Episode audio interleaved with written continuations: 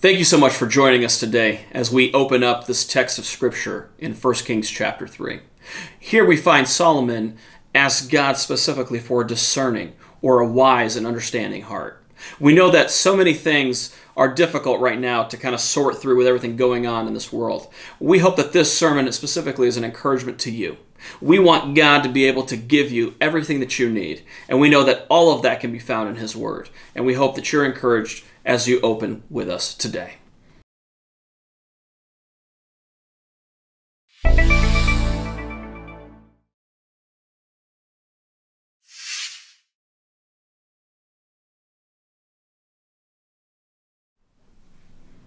When we were growing up, we usually got excited about one time of the year, especially our birthday. We couldn't wait to actually get the presents. We were wondering what it is mom and dad would have bought us, or maybe even our friends from school.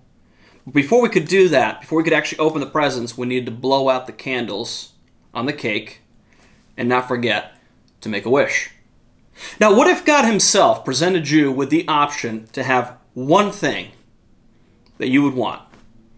What would your response be? Would you ask Him for, let's say, a new house? To be abundantly rich? Maybe you would want that prominent position that others would look up to you specifically. Maybe some of us would want something just as simple as a redo on something in life. Whatever it would be, we see clearly here in the text that we're going to be looking at in 1 Kings chapter 3 that Solomon is presented with the ultimate choice. Ask whatever you want, and it's yours. Solomon, who's known by many to be the wisest man who ever lived, we many times forget where it all started. It started right here in this text that we're going to be looking at. We'll be looking at four things in the text to see what made Solomon unique in his wisdom. We're going to look at the background setting in verses 1 through 5. Number 2, the, the formal request, verses 6 through 9. Number 3, the divine response, verses 10 through 14. And then number 4, the practical proof, verses 16 through 28. Let's start with number one the background setting, verses 1 through 5. It says this Now Solomon made a treaty with Pharaoh, king of Egypt, and married Pharaoh's daughter. Then he brought her to the city of David until he had finished building his own house, and the house of the Lord, and the wall all around Jerusalem. Meanwhile, the people sacrificed at the high places, because there was no house built for the name of the Lord until those days. And Solomon loved the Lord, walking in the statutes of his father David, except that he sacrificed and burned incense at the high places. Now the king went to Gibeon to sacrifice there, for that was the great high place. Solomon offered a thousand burnt offerings on that altar. At Gibeon, the Lord appeared to Solomon in a dream by night, and God said, Ask, what shall I give you? Solomon was born in Jerusalem and was the second child born to David and Bathsheba after their first child died, as the baby due to David's sin with Bathsheba regarding murder and adultery. Solomon's name itself actually means peace, and that's pretty much his whole experience as a king, unlike his father David, who was constantly at war. Solomon came to the throne at around the age of 20 which means that he would have lacked a lot of the knowledge and experience that his father David would have had growing into his role as a king, if you will, becoming the eventual king at the age of 30. It says here that Solomon married Pharaoh's daughter, right from the beginning, it says that in the text, which was really kind of a way to keep the peace between nations through intermarriage. This would actually become a big problem for Solomon later on as he got older. It actually tells us here that Solomon loved the Lord, walking in the statutes of his father David, except that he sacrificed and burnt incense at the high places. See, a high place was a local or regional worship center dedicated to a god. Worship at these centers would often include making sacrifices, burning incense, and holding f- feasts or festivals, if you will. Some of these high places contained altars or even graven images of the particular deity that was worshipped. In fact, groups like the Canaanites, Israel's enemy, also worship Baal as their chief deity, and they use some of these high places for their gods. Scripture here doesn't clearly state if that's what's going on, but it does make a distinction between Solomon and his father David. At the very least, that Solomon was not as urgent to build the temple as his father David was, though he was prohibited by God. We do know later on that just because Solomon built the temple, it did not mean he tore down these other places. Uh, we see that those were a stumbling block to him, and he ended up not obeying God and mixing his worship with other pagan entities. Solomon's lack of complete obedience in tearing these high places down would be his major undoing as he got older. Now, here's what ends up happening with a lot of us. If you and I think that ignoring small compromises in our walk with God right now will not affect our faithfulness in the future, we're gravely mistaken. The consequences can actually be devastating. It should come as no surprise that Solomon pens the book of Ecclesiastes later on to regret the many lessons learned through personal experience in walking away from God to serve other gods. What is comforting, though, is that he did love the Lord and he walked very close to how his father walked, David. God actually here in the text appears to Solomon in a vision to grant him anything he wants. He says to him, Ask, what shall I give you? In other words, what do you want that I can give? I, the God that blessed Abraham, Isaac, and Jacob, the God that promised your father David his throne would be everlasting, this is the God telling you right now, whatever you want, it's yours. Let's look further down at the formal request here specifically. There's an actual formal request here in verses 6 through 9. Look at this. It says this And Solomon said, You have shown great mercy to your servant David, my father, because he walked before you in truth, in righteousness, and in uprightness of heart with you. You have continued this great kindness for him, and you have given him a son to sit on his throne, as it is this day. Now, O Lord my God, you have made your servant king instead of my father David. But I am a little child. I do not know how to go out or come in. And your servant is in the midst of your people, whom you have chosen, a great people, too numerous to be numbered or counted. Therefore, give to your servant an understanding heart to judge your people, that I may discern between good and evil. For who is able to judge this great people of yours? So, we don't actually know how long Solomon took to think about this question before offering his request. But let's take some time here for ourselves and see how he responds and not just jump to the conclusive, he asks God for wisdom. Everybody always mentions that here. Solomon actually recaps some incredible things here in the text. Uh, number one, he actually realizes something. He doesn't deserve to be king. He doesn't deserve to be king. He's on the throne because God providentially worked in spite of his parents' sin, his mother's and father's sin. In fact, his actual sibling died because of that sin. Solomon was loved by God as his father David was. Now, before we go asking God for something, maybe we just need to start by humbly realizing we've been extended mercy. We don't deserve this life that God's given us. We could have been born, let's say, in another country and not enjoying any of the blessings that we have here. We are so demanding of God, as if our great performance yesterday deserves anything that we ask of Him today we simply don't deserve anything. We don't deserve the grace that paid for our sin. Yet we think somehow that we are so much better and more deserving than others because we would have done something different in the situation that they're in and their poor life choices. We need to be humble. Solomon understands something right up front. This is God's mercy. Solomon also knows something else here.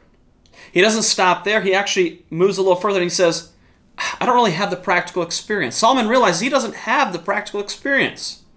In fact, he actually refers to himself as a child, someone that doesn't really know how to rule well. God, there are so many people, I don't know how to take care of all of them. God, I'm, younger than many of the people I'm leading. They have more experience than I do. Solomon has the same approach that his father David did. He is the servant of God. He actually keeps referring to himself as a servant here in this text, which really gets to the heart of Solomon and how he saw himself before God. Now, what's interesting here is that Solomon already knows where his area of weakness is, unlike most younger men. Most young men, when, when put in a leadership position, uh, been there, done that, come at it with the attitude of they know better than those that have gone before them, which then leads to a never ending blame game that each generation plays with the generation that's gone before. Solomon here, he fully admits, I don't know what I'm doing here. And it's with that humble attitude that he asks for an understanding heart. He asks for a heart here that is understanding. It says, I need a heart that listens. Solomon knows his young pride can get the best of him. So the only remedy is an understanding, or as stated here, a listening heart. That's what's most important to him that God gives him. A heart that discerns between good and evil, not just a heart that runs with its own bias. Solomon's not looking for just a better perspective. He wants a supernatural change of heart in how he approaches life. In fact, Solomon specifically wants divine supernatural insight into his calling as the king of Israel. He doesn't want to just rely on what he heard from others. He wants it to be accurate, not just something he liked as a leader of Israel. Would an understanding heart be your first choice if you were asked this question by God Himself? Or are there other things you would have probably mentioned right away? Well, let's take a look at the divine response from God. Number three, the divine response, verses 10 through 14. It says this The speech pleased the Lord that Solomon had asked this thing.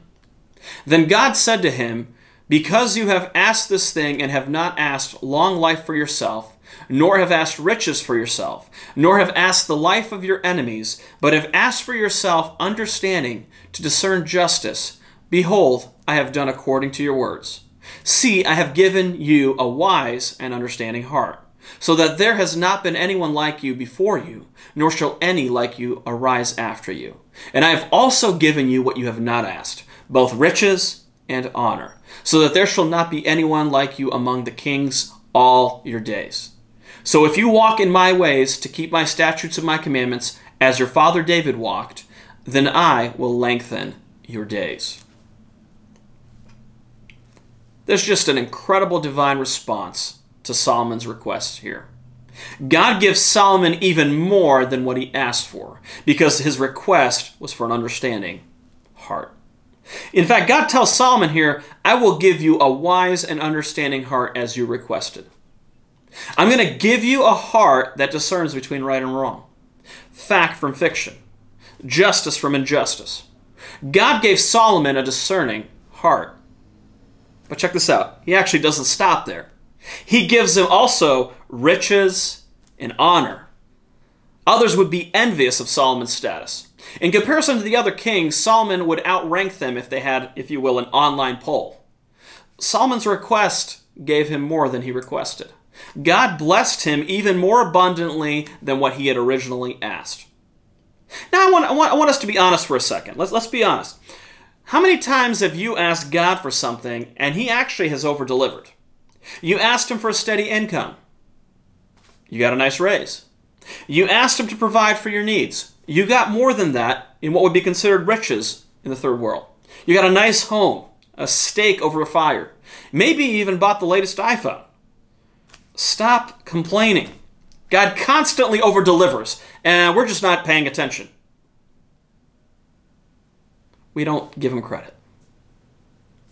After giving Solomon all these things, God actually does put a condition on one thing here long life. His longevity when it comes to life was dependent on future obedience to God and His Word. So, having looked at the divine response, let's see exactly how this discerning, or as the text says, wise and understanding heart that Solomon was granted plays out in real life. We, we don't need to think in ap- the abstract, well, it must have looked like this. Scripture actually gives us practical proof. So, number four, practical proof, verses 16 through 28. It's a longer text, but, but bear, bear with me. Here's, this is going to be pretty interesting to see. It says, Now two women who were harlots came to the king and stood before him. And one woman said, O my lord, this woman and I dwell in the same house. And I gave birth while she was in the house. Then it happened the third day after I had given birth that this woman also gave birth and we were together. No one was with us in the house except the two of us in the house. And this woman's son died in the night because she lay on him. So she arose in the middle of the night and took my son from my side. while your maidservant slept, and laid him in her bosom, and laid her dead child in my bosom. And when I arose in the morning to nurse my son, there he was, dead. But when I had examined him in the morning, indeed he was not my son, whom I had born. Then the other woman said, No, but the living one is my son, and the dead one is your son. And the first woman said, No, but the dead one is your son, and the living one is my son. Thus they spoke before the king. And the king said, The one says, This is my son who lives, and your son is the dead one. And the other says, No, but your son is the dead one, and my son is the living one. Then the king said, Bring me a sword. So they brought a sword before the king. And the king said, Divide the living child in two, and give half to one and half to the other. Then the woman whose son was living spoke to the king, for she yearned with compassion for her son, and she said, O my lord, give her the living child, and by no means kill him. But the other said, Let him be neither mine nor yours, but divide him. So the king answered and said, Give the first woman the living child, and by no means kill him. She is his mother. And all Israel heard of the judgment which the king had rendered, and they feared the king, for they saw that the wisdom of God was in him to administer justice. Here's what's great about Scripture. God does not actually leave us in any way guessing what does a wise and understanding or discerning heart look like that he gave Solomon. He actually gives us practical proof of what that is. We have two harlots, or, or prostitutes, if you will. They bring a case before King Solomon regarding their sons. These women have both recently given birth to sons, and they lived in the same house. We don't know exactly why, uh, but that's, that's what the text actually says. At night, one of the infants was smothered by the mother and died. The woman whose son had died decided to switch her baby, who was now dead, with the, with the baby of the other woman as she was sleeping. Now, this other woman, wanting justice, decided to bring it before the king. Which, as a side note, anyone that had a matter that needed to be petitioned before the king, um, even even if you were a prostitute, was able to bring that case before uh, uh, the the divine uh, authority that got it set up, which is the king. Having brought it before the king, she actually mentions that the other lady swapped the boys because hers died accidentally in bed. After examining this dead boy found in her bed, she knew the boy was the other woman's and the one alive was hers. Now, both of these ladies, they end up claiming that the boy was that was alive was was theirs, and not the other ladies. So Solomon, Solomon actually does something very unusual. Uh, he tells them to bring a sword out and decides to cut the baby in half uh, to give each woman a half. Now, this was not some sick joke that Solomon wanted to see if he could tell who the mother, you know, was by doing something extraordinary. He really was just trying to do a test here. He wanted to see which mother was genuine and which one was not. What was interesting is it made it very clear to Solomon which mother it was because the mother pleaded for her son, even if her son was to be given to the other lady. See, what's interesting is that the judgment call by Solomon was actually heard around the kingdom, to where others actually saw Solomon had that discerning heart of wisdom and understanding. Now, to know whether or not we have a discerning heart of wisdom and understanding, it becomes clear in the way that we personally actually apply the Word of God. Anytime we go against a clear principle of Scripture and we argue that we're being wise, we're actually being foolish. There's actually clear evidence available to us in seeing what God says in His Word. And how we are living that out practically will show and testify to that. So let's take a look, just a couple principles that we can spell out from God's Word and see how we're doing in our own practical proof, if you will, of following with a wise and understanding heart. One thing that we're going to take a look at is in, in Proverbs chapter 1, verse 5. Proverbs chapter 1, verse 5. It says this It says, A wise man will hear and increase learning, and a man of understanding will attain wise counsel. Now, Here's a simple point to know. If you if you have a discerning heart, are you continually learning? Do you stop when you've heard a point that someone's made? Or even let, let's say a sermon that you've listened to? Or do you continually want to keep learning? Do you continually want to hear more from others, or do you stop once the opinion that you have is confirmed? I think we all fall into this trap very easily. Uh, even the, the best among us. Uh, we become wise in our own eyes. If you do hear and learn from others, what kind of advice do they offer? You see, Scripture does not just give us immunity, you know, when it comes to horrible advice. Uh, we need to be careful who we read, who we get our advice from. Be very careful here because the first thing that usually pops up for all of us um, is when others are off in some area, because our position isn't the same as theirs, we, we constantly berate them. Can, can I be biblical and say this? We, we all have blind spots. And we need to be careful not to be so harsh on others' misunderstanding or lack of wisdom in certain areas. Uh, there are many well learned and studied men and women who have very difficult struggles behind the scenes that no amount of study or advice from others can help them with. In, in let's say facing their own personal demons or difficulties in their relationships with their, their children, their parents, or even their spouse. There are many of us that have outlearned, if you will, our practical capacity. This is one of the reasons why Proverbs chapter 1, verse 7 is so important. Proverbs chapter 1, verse 7 specifically says this It says, The fear of the Lord is the beginning of knowledge, but fools despise wisdom and instruction. We need to start right there in the reverential of God and in His Word and stop putting our opinions above that. Another way that we can see if we're walking with a discerning heart is do we control our temper?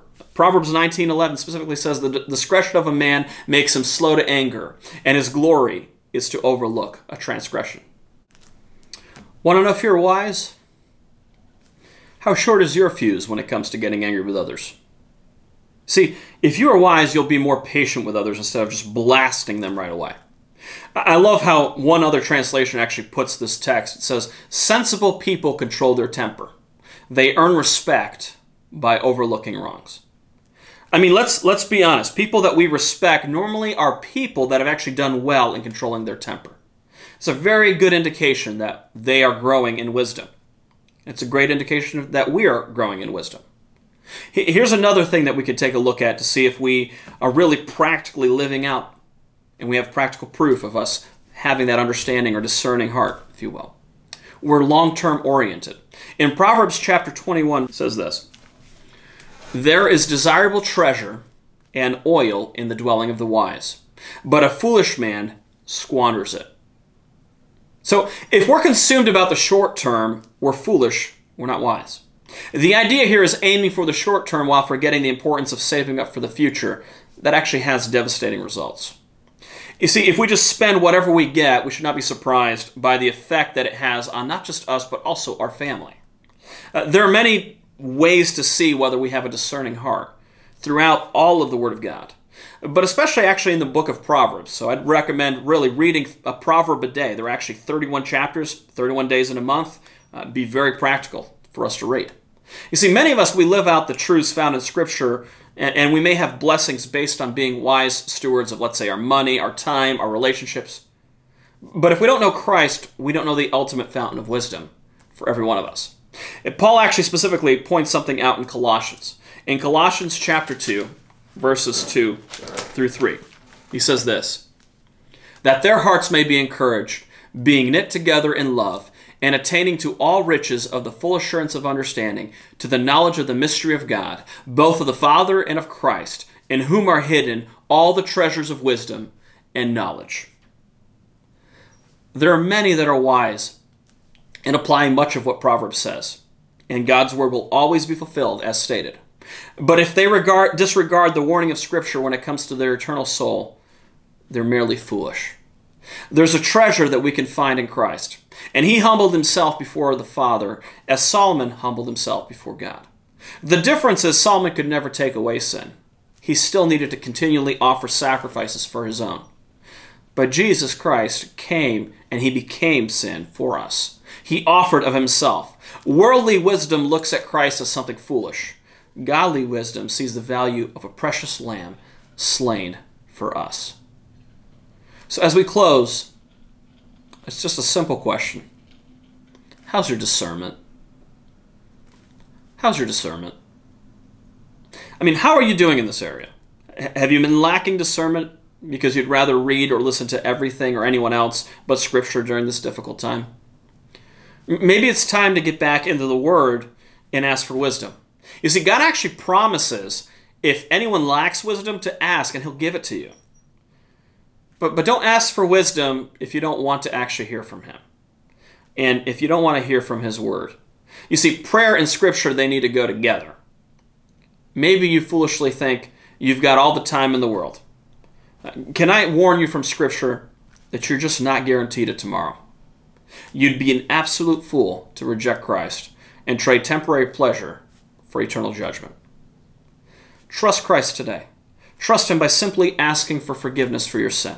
Not your mistakes, actual sin, offenses you've committed against God, a holy God, and believing what He has done by sending Christ on your behalf, dying on a cross, and rising again.